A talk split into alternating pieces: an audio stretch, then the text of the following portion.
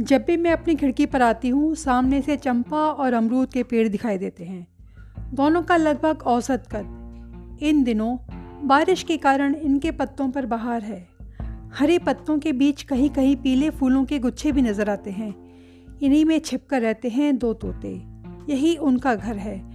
कई बार वे सामने वाली बेल के ऊँचे पेड़ पर बैठकर नज़र रखते हैं कि किस खिड़की पर दाना रखा गया, कहाँ रोटी और कहाँ कुछ और। बहुत बार इन्हें ध्यान में रखकर खिड़कियों पर इनकी पसंद की हरी मिर्ची भी रखी जाती है। इन्हें देखकर इतनी तेज़ी से उड़ते हैं कि मानो दौड़ रहे हों और झपझप करके बैठ जाते हैं। खाते हुए तरह तरह की आवाज़ें भी निकाले लगते हैं। मानो बातचीत कर खाना खाने के बाद का प्रोग्राम तय कर रहे हों। एक सुबह देखा कि दोनों तोते नहीं आए।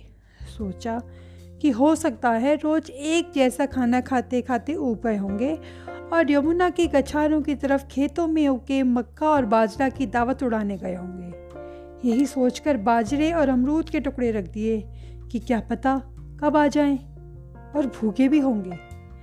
अभी मुड़ी ही थी कि तोते की धीमी आवाज़ सुनाई पड़ी। इतनी धीमी कि जैसे उसका गला खराब हो।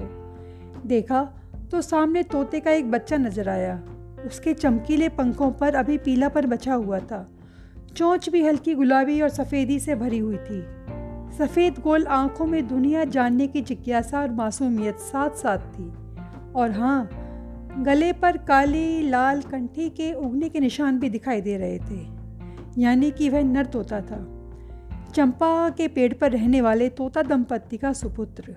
लेकिन इसके माता पिता इसे अकेला छोड़कर कहाँ चले गए? या पत्तों के बीच में छिपे इसकी हर गतिविधि पर नज़र रखे होंगे।